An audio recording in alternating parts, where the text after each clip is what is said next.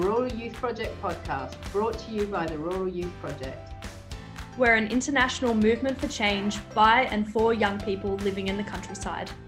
Thank you to Interagro for sponsoring this podcast. Hi, my name's Alana and I'm a Rural Youth Project vlogger. In this podcast, I chat to Jeannie Dickinson, who I met at the 2019 Rural Youth Project Ideas Festival. But it really wasn't until I left the festival and started following Jeannie on Instagram that I realised she runs a really cool business off the Isle of Jura and I wanted to find out more. Hello. Hey Jeannie, how are you going? I'm good. How are you? Good, thanks. Thanks so much for uh, coming on and doing another podcast with us. That's all right. That's all right. How's it all going over there before we get into it? All right? Yeah, it's good. It's actually um, not too different from winter, really. Yeah. uh, obviously, we've got some nice weather coming on, so that's yeah. nice. But it's just weird that there's absolutely no one here still. No, I bet. Um, so fab. So we might as well kick off. I sent you a brief, um, but if you could just introduce who you are and tell me a little bit about yourself, that would be fantastic.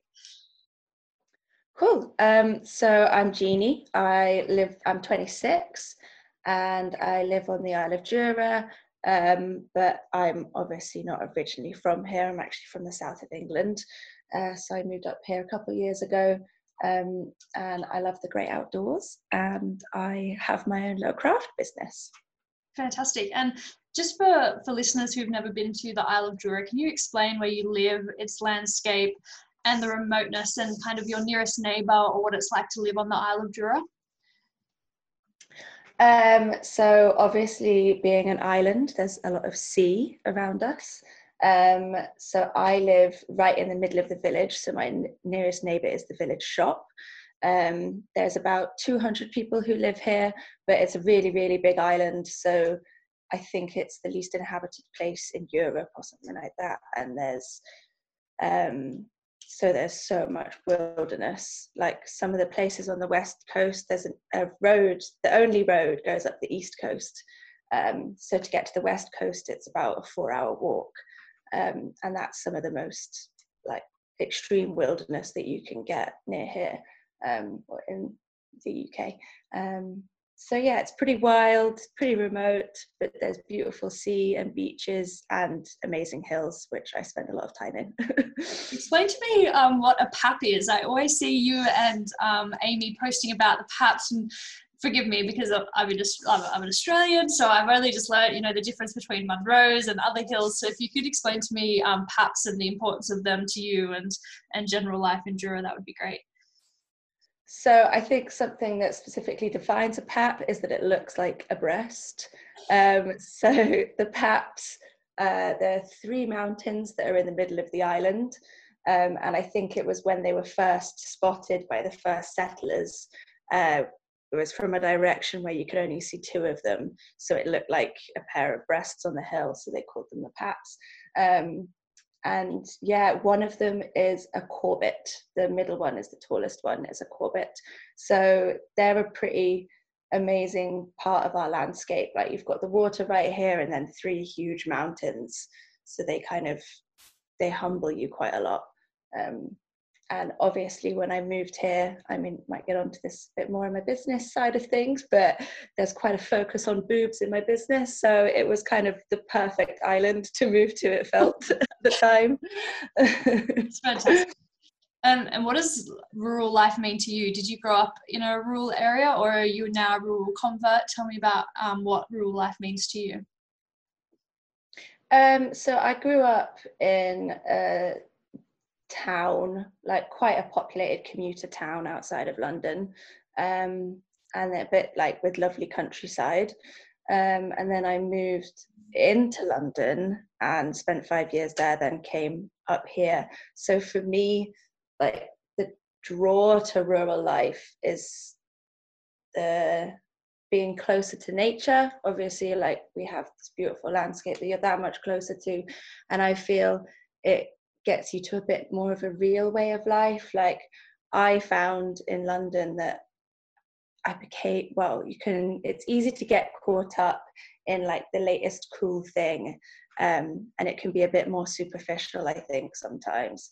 Um, so coming to live rurally, you, I got closer to a real way of life, and with that, you get closer to the people around you as well. I think, um, like Jura has a really broad demographic of people, um, and I find that really amazing that you can have friends in all sorts of ages, all sorts of professions, hobbies, everything. It, everyone has like a mad different story that I don't know if you'd get as close to in other places because we're all forced to be friends here. I agree. It's and so your business, and that's why I'm calling you today, is because with the Rural Youth Project, uh, our research has found that um, young people have uh, an interest in, in cool business and, and they want to work for different kinds of companies than our parents did. You know, we want to work for something that really means, or an organization that means something to us and we're willing to forego income if it fulfills us personally. And I've been following your business on Instagram ever since we met at the Ideas Festival, and I just find it fascinating and I love it. I think it's so creative, and I think that you're doing it on the Isle of Jura in a rural area. And I just really like you to tell listeners about about your business and, and how it came about, the, the origins of it, and maybe some of the challenges you face as a young business owner on a on a rural and remote island. Mhm. Um, so I started the business when I was actually still living down south. Um, it was sort of like post university. I just picked up embroidery and started to have a go. And then I made uh, a few booby t-shirts, which you'll find if you see. it's kind of my thing. Um, and yeah, I just made them because I kind of wanted one myself, and then people really liked it. So it kind of grew from there. And then when I moved up here, I was still working part time for most of the time up until quite recently. Um, so it just, yeah, came about because I had studied art, so love art, wanted to be creative, knew I wanted to make art my livelihood. Um, and then I wanted to make these clothes and jewel. They expanded into jewelry, uh, to empower people, make people love their bodies, make people love their landscape as well, celebrate their lives. Um, and it just kind of, it's been growing organically really uh, through friends, friends of friends, friends of family, um, and expanding as I go. And so that's probably one of the biggest challenges living here is that I can't obviously get to many markets and stuff. Like a lot of crafters will go to markets most weekends throughout the summer, and that's really good to obviously make sales and to build a community around your business, meet new customers, just get your face out there. Um, so I obviously can't do very much of that because it's quite a long journey to any other market. market. Indeed. Yeah, um, so it's all online for me, which has been quite a learning curve because I'm definitely more of like a physical artist. I've never been very good with the digital. Um, so I'm steadily learning the marketing and all that sort of thing to expand it.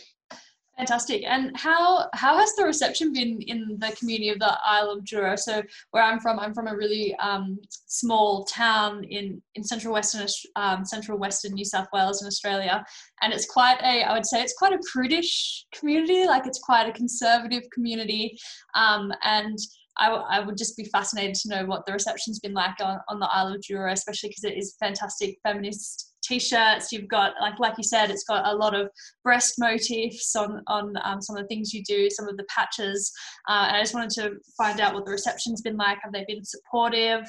Um, what's it been like for you? Um, well there's most people that i that i tend to so because with some of the markets i also have less breast themed things. so when I'm doing German markets, I tend to do more of the like landscapey stuff. But I have my PAPS t-shirts, and that's kind of a secret little thing to me. Um, but there are lots of people who are really, really receptive of it, um, who just love it. And especially a good friend of mine who grew up here, she loved when I came that I'm making, highlighting the fact that the PAPs are named after boobs and like let's celebrate it. Um, so there's a lot of people who really love it and if there's anyone hating on it i just don't listen. I just exactly the mentality to take. Exactly.